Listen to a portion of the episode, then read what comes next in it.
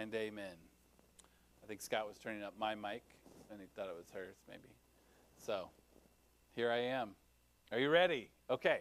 In Christ, we have total forgiveness and a, a very exciting future. That in Jesus, in relationship with Him, you have total forgiveness. Everything of sin is dealt with, and you have a very exciting future with Him.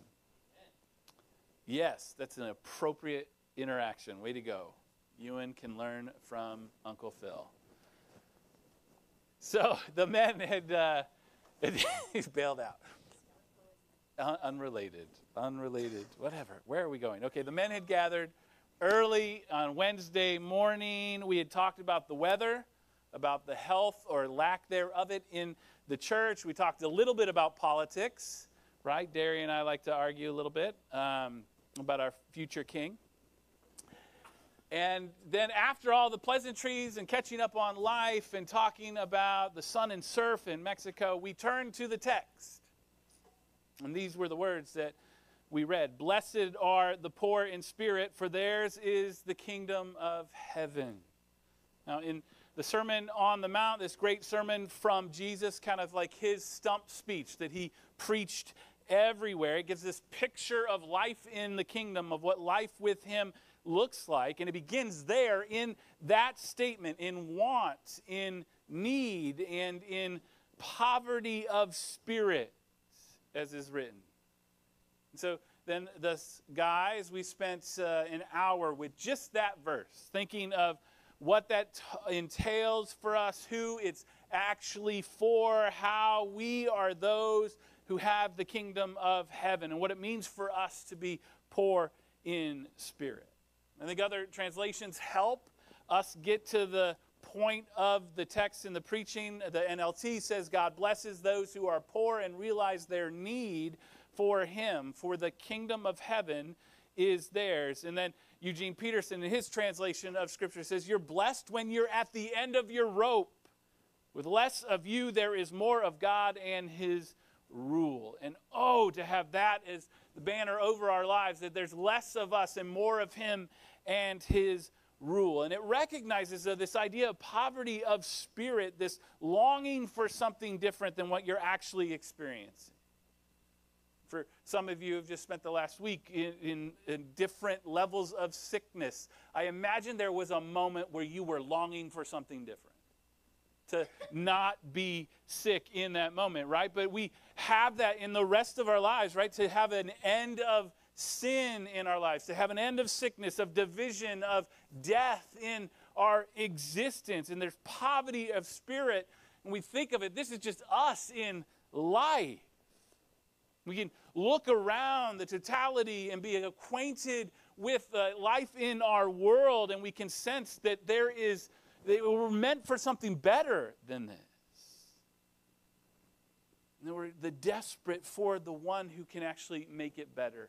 And that's where we're supposed to be in reliance on this king who has come. And I think Ephesians reveals for us what is actually provided for the poor in spirit who turn to Jesus in belief and trust for all of life. And this is a book that begins with worship. And I know we've been working through a few texts, a few scriptures at a time, but I just want to read all of verses 3 through 14 for us to put us in the right mindset of a doxology, of a worshipful response to the grace of Christ. So just soak in this truth this morning. Blessed be the God and Father of our Lord Jesus Christ, who has blessed us in Christ with every spiritual blessing in the heavenly places, even as he chose us in him before the foundation of the world, that we should be holy and blameless before him in love, he predestined us for adoption to himself as sons through Jesus Christ, according to the purpose of his will, to the praise of his glorious grace with which he has blessed us in the beloved. In him we have redemption through his blood, the forgiveness of our trespasses according to the riches of his grace, which he lavished upon us in all wisdom and insight, making known to us the mystery of his will according to his purpose, which he set forth in Christ as a plan for the fullness of time to unite all things in him, things in heaven and things on earth. In him we have obtained an inheritance, having be, been predestined according to the purpose of him who works all things according to the counsel of his will, so that we who were the first to hope in Christ might be to the praise of his glory. In him you also, when you heard the word of truth, the gospel of your salvation, and believed in him, were sealed with the promised Holy Spirit, who is the guarantee of our inheritance until we acquire possession of it to the praise of his glory. It's jam packed with good news, with the enrichment of life in Christ, of the life that we are to have in his kingdom. And all of this is ours in Jesus. It's a description in these verses of our union with him in faith. One writer says union with Christ is not a single specific blessing we receive in our salvation. Rather, it is the best phrase to describe all the blessings of salvation. So we have unconditional election in Christ, adoption in Christ, redemption and forgiveness in Christ, in the fulfillment of God's plan in Christ, until the final uniting of all things in Christ. So our entire blessedness, our victory, our happiness, our hope is bound up in our being bound to Christ. And our three verses for today solve, I believe, the ache that we have for something better, for resolution to the troubles of our souls and the troubles of the world. So as we work through three of these verses, I just want to hit on what we get when we're in Christ, how we get it, and where it's all headed. The truth is that in Christ we have total forgiveness and an exciting future. So, what do we get? Total forgiveness, right? When we come to Jesus and believe in Him, that He lived, died, and was resurrected for us, we gain in that moment total forgiveness of all of life that came before and that will come ahead of us as we sin and reject the way of God. But in December, I spoke to Club Hope at Del Dios. Any members of Club Hope in here? Right? You should know that I am not gifted for middle school ministry. That is not my bag. Right? And uh, talk about having a lively audience. None of them said amen, but they talked through the whole time. Right?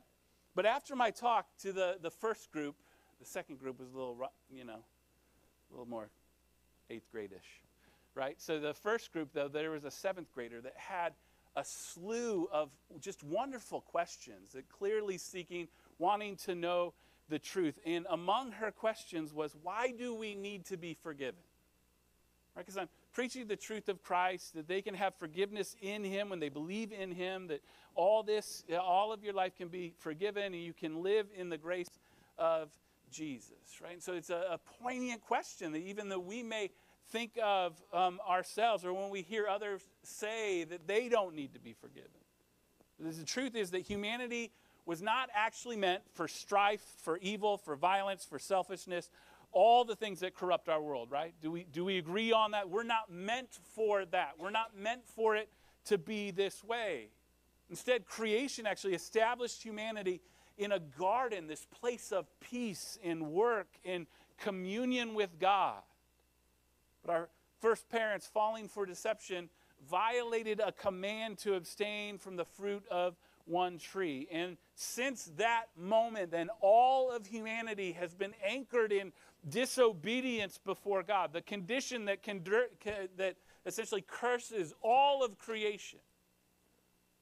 We call it sin, missing the mark, open rebellion against what God says is right and good, a disregard even for our Creator as if He does not exist, or an elevation of ourselves above Him as if we are better. Then you take that sin and you put it next to the reality of God's holiness that He is so other. He's completely unique. He's perfect. And the truth is that sin can't relate to Him. It can't be in relationship. And in that moment, then Adam and Eve are sent out of the garden because of sin. So can no longer have communion with God because of the choice they made. The psalmist in Psalm 5 describes it this way For you are not a God who delights in wickedness, evil may not dwell with you. And each of us, we have to understand, has owned this reality of sinfulness, even if we think we are generally good. Right? I've never done one of the big sins, right? I've never cheated on anybody. I've never murdered anyone. I've never voted Democratic. Right? But even when we think we're generally good, the truth is we're not sinless, right? And each of us, you have sinned today. Right, that's appropriate.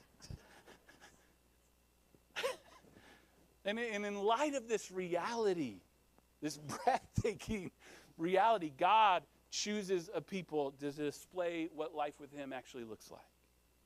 He gives provision, He gives them place. But the truth is, the regular sacrifice of blood to handle the sin of the people only actually points forward to the need for an atoning sacrifice, that which would make amends or a reparation for what has gone wrong, that would permanently solve the problem of sin, that would once and for all take care of it so that the restoration can come and you can return back to the garden. In Him, in Jesus, we have redemption through His blood, the forgiveness of our trespasses. Forgiveness. It's what we need to relate to God, to be free from the slavery of sin and self. You think how a middle schooler might receive it. We might find it a little bit gross, right? After all, it is through his what? Through his blood. But blood has been used to highlight the significance of sin and relationship with God since God first kills an animal to cover Adam and Eve in their shame in the garden. But finally, there is blood that has come that is sufficient to handle all of it. The writer of Hebrews would tell us it is impossible for the blood of bulls and goats to take away sins. But when Christ had offered for all time a single sacrifice for sins, he sat down at the right hand of God, waiting from that time until his enemies should be made a footstool for his feet.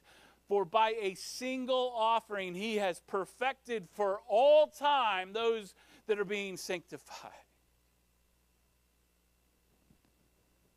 That's, that's you in Christ. You have been perfected for all time. So his blood handles all sin. Forgiveness is not partial in Christ, it is total, it is complete. Not my sin in part, but oh, the whole of it. Yeah, I got a tattoo. It is finished, all that stuff. Kent Hughes, great old pastor, says total forgiveness is something to celebrate, right? It's beyond anything positive thinking, therapy, or hypnosis can provide. It is complete, extending to the conscious and unconscious sins in our lives because God knows all things and because Jesus' blood is infinite. It is that powerful. And it's actually what was promised all along, even from the garden. Even given an image of what was to come in Christ, the prophet Isaiah in Isaiah 44 would say, I have blotted out your transgressions like a cloud and your sins like mist. Return to me, for I have redeemed you. This is the invitation to Israel. It's now extended to us in Christ. Prophet Micah said, Who is a God like you, pardoning iniquity and passing over transgression for the remnant of his inheritance? He does not retain his anger forever, but he delights in steadfast love. He will again have compassion on us. He will tread our iniquities underfoot. You will cast all our sins into the depths of the sea. John Calvin, preaching on that text in Geneva in 15. 58 said, God puts our sins out of his remembrance and drowns them in the depths of the sea, and moreover receives the payment that was offered him in person of his only Son. All of your sin, gone, forgotten. Another writer thinks Psalm 103, verse 12 gives the perfect commentary to what Paul has declared in Ephesians 1. As far as the east is from the west, so far hath he removed our transgressions from us. So, where does the east begin and where does the west end? We don't know, right? When our sins are so far removed from us, they're sent away so far from us by God Himself that they are removed from us forever. And the psalmist in Psalm 103 properly names the east and the west, not the north or the south, lest you would think of the poles and have an actual distance you could go between them, right? The psalmist indicates a distance that no man can measure. As far as the east is from the west. This is the great distance that God, in forgiveness, has sent away and removed all of your transgressions from us in the instant that we are brought to faith in Him.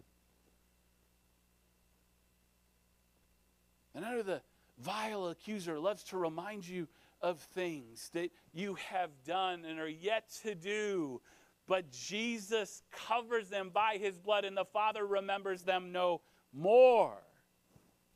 In Him, you have freedom. You're no longer bound by sin. You have total, complete forgiveness. It is all dealt with. You are good and can stand now blameless before His throne. You're no longer burdened by performance to live up because He's achieved it for you. That's what you get in Christ. And it's good. So, how do we get it?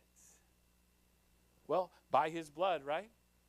We come to him who gives us favor that we could never deserve. In our text, according to the riches of his grace, which he lavished upon us in all wisdom and insight. We get this by his grace. And this is what makes total forgiveness so sweet for us, right? It's not earned by us or even maintained by our, by our will, but it is sourced solely in Jesus by the grace of the Father. The one who loves steadfast love, his own steadfast love for us. And it's not just a little bit of grace either, right? You guys like Nutella toast? I must have been hungry when I was writing this sermon. I like, you like Nutella toast. She gets that from her father. Now, if somebody gives you Nutella toast and they've described it in such a way, but they've just given you a little scrape of Nutella. No, that's just toast with just a tease, right? You barely get any of the sweet taste, right? But if you're a Shradar and you put that Nutella on thick so that it overwhelms you with that sweetness and goodness, right? And Stacy's like, oh, right? This is grace, baby. It's good. It's not our pre diabetic sugar stance, right? This is God's grace towards us, though. It's a thick coating of sweet goodness, sweet, overwhelming, and worth, worth worshiping Him for, right? Grace lavished upon us, forgiveness according, according to the riches of His grace. It's inexhaustible. He keeps us. It meets us each day, and it is never drawn down. Like you can't like ruin His grace for you. It's so good. One commentator talks about John D. Rockefeller, how he was once the richest man in the world. He had been the richest man that America had ever produced. And there's been a couple more since him that have outpaced him. But if Rockefeller wished to give his riches, there were two ways that he could do it, right? According to his riches or from his riches. And it, what is interesting about Rockefeller, like history records that he most often gave out of the latter, giving from his riches. And the most uh, like famous picture of John D. Rockefeller shows him as this wizened old man dressed in a top hat and a cutaway coat, and he's giving a dime to some little hungry boy. Right? And reportedly, Rockefeller did this all the time, again and again. He was handing out dimes to all these homeless little boys to dutifully be photographed by those that would follow him around. Because that's the image he wanted to portray that he was so benevolent and generous. What, right? And you can look back at history and you can wonder how many boys were truly set on the road to wealth and moral excellence by that wonderful gift from Rockefeller's fortune. You know, just a dime. But now think of it if what it would have been like if he had given according to his riches. If he'd done that, he would have perhaps given you a grand estate. He would maybe have given you a Rodin to put in your driveway for all your neighbors to see. There would be endless numbers of great homes and wonderful art and statues from all of history. There would be abundance. Right? Think of Mr. Beast. You guys you retweet anything Mr. Beast puts out there, right? You might win 25 grand, right? He's this YouTuber that is exceedingly wealthy and just gives all this money away for fun, right? Because that makes him more money. And this last week, he was trying to give away $25,000. You know, t- 10 people that retweet this, I'll give $25,000. And he actually does it, right? It's pretty amazing. But that's just Mr. Beast, Beast giving from his riches. If he was giving according to his riches, it would be a $100 million. Vastly different, right? And some of us act like God gives to us from his riches. It's just a dime of grace to get us by. But the truth is that God gives to us according to the riches of his grace. It's more than enough. It's exactly what you need. It's overwhelming. It's sweet. It's good. It's unending. And this grace is the power of Christ in us. Even the author of this story and letter to Ephesians wrote to the Corinthian church talking about his own struggle with sin in his life. And he pleads, he says, three times with the Lord about this that it should leave me, right? His thorn in the flesh that Paul had.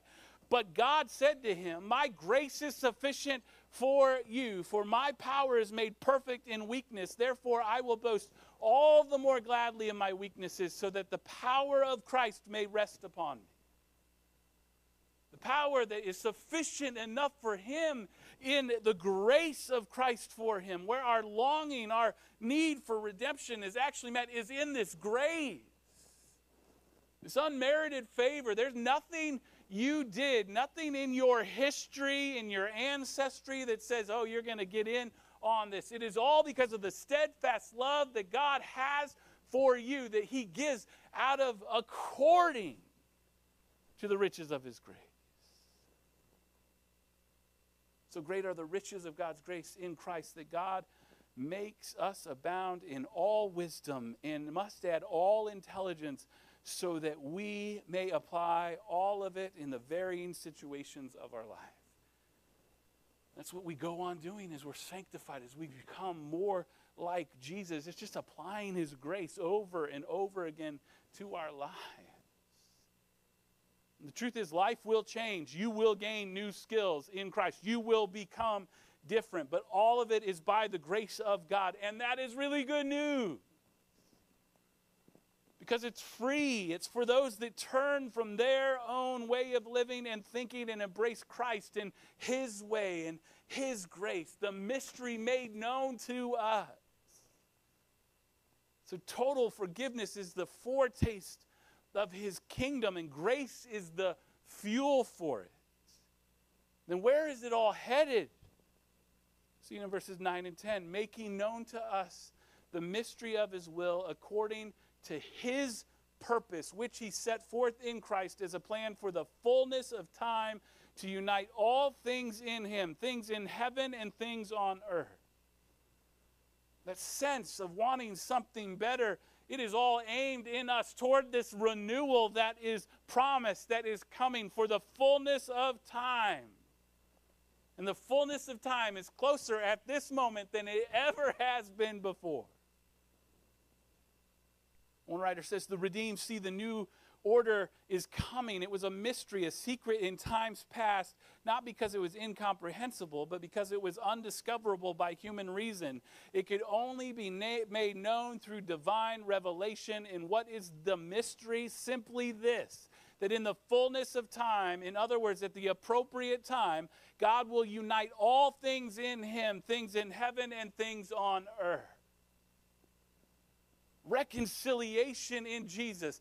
God to man, human to human, all of creation as we were created to be. And now, because that hope is coming, we live to proclaim it and invite others into the kingdom that will see it. Just like Paul did. Same letter to the Corinthian church, he says, For the love of Christ controls us because we have concluded this that one has died for all, therefore all have died, and he died for all, that those who live might no longer live for themselves, but for him who for their sake died and was raised. From now on, then, we regard no one according to the flesh. Even though we once regarded Christ according to the flesh, we regard him thus no longer. Therefore, if anyone is in Christ, he is a new creation. The old has passed away. Behold, the new has come. All this is from God who through Christ reconciled us to himself and gave us the ministry of reconciliation. That is, in Christ, God is reconciling the world to himself, not counting their trespasses against them, and entrusting to us the message of re- reconciliation. Therefore, we now are ambassadors for Christ, God making his appeal through the, us. So we implore you on behalf of Christ be reconciled to God. For our sake, he made him to be sin who knew no sin, so that in him we might become the righteousness of God. What glorious grace, what goodness, and now what purpose we've been invited into. And so we live to see the renewal of redemption reach all those who are poor in spirit. All those who recognize they're meant for something better, that they just can't deal with the situation they have at this moment, that there is trouble within them and apart from them that needs to be healed. so we labor to see the remaking of our world in Christ, bringing shalom now by serving the least as we anticipate that day that is still to come in the fullness of time. The fullness of time which is a return to the garden. I picked a terrible day to wear all black. I should have wore one of those beautiful floral prints that some people know me for, right? Mostly my children. Why do you wear black, Dad? I'm always changing my wardrobe because I always am longing for something better.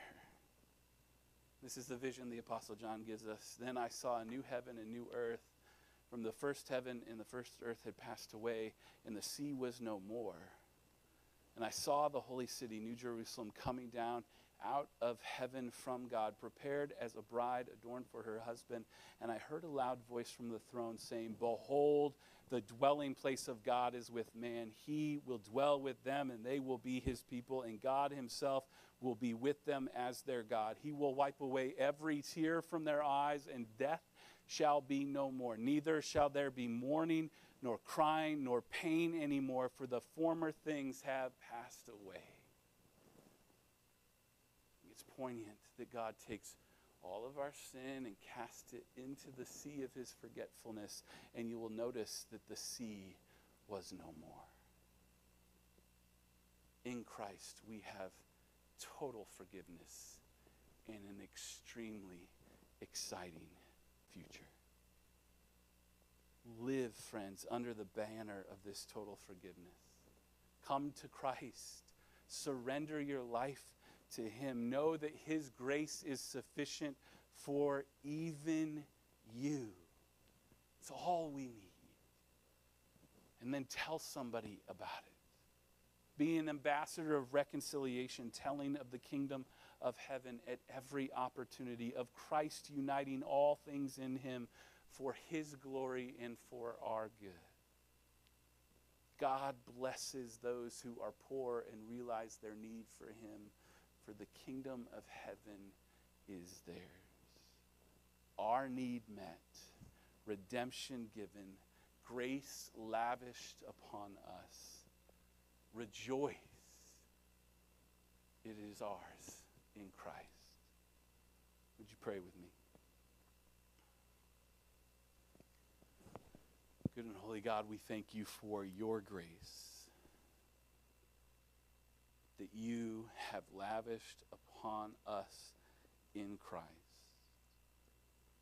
making known to us the mystery of your will according to your purpose, which you set forth in Christ as a plan for the fullness of time to unite all things in him, things in heaven and things on earth.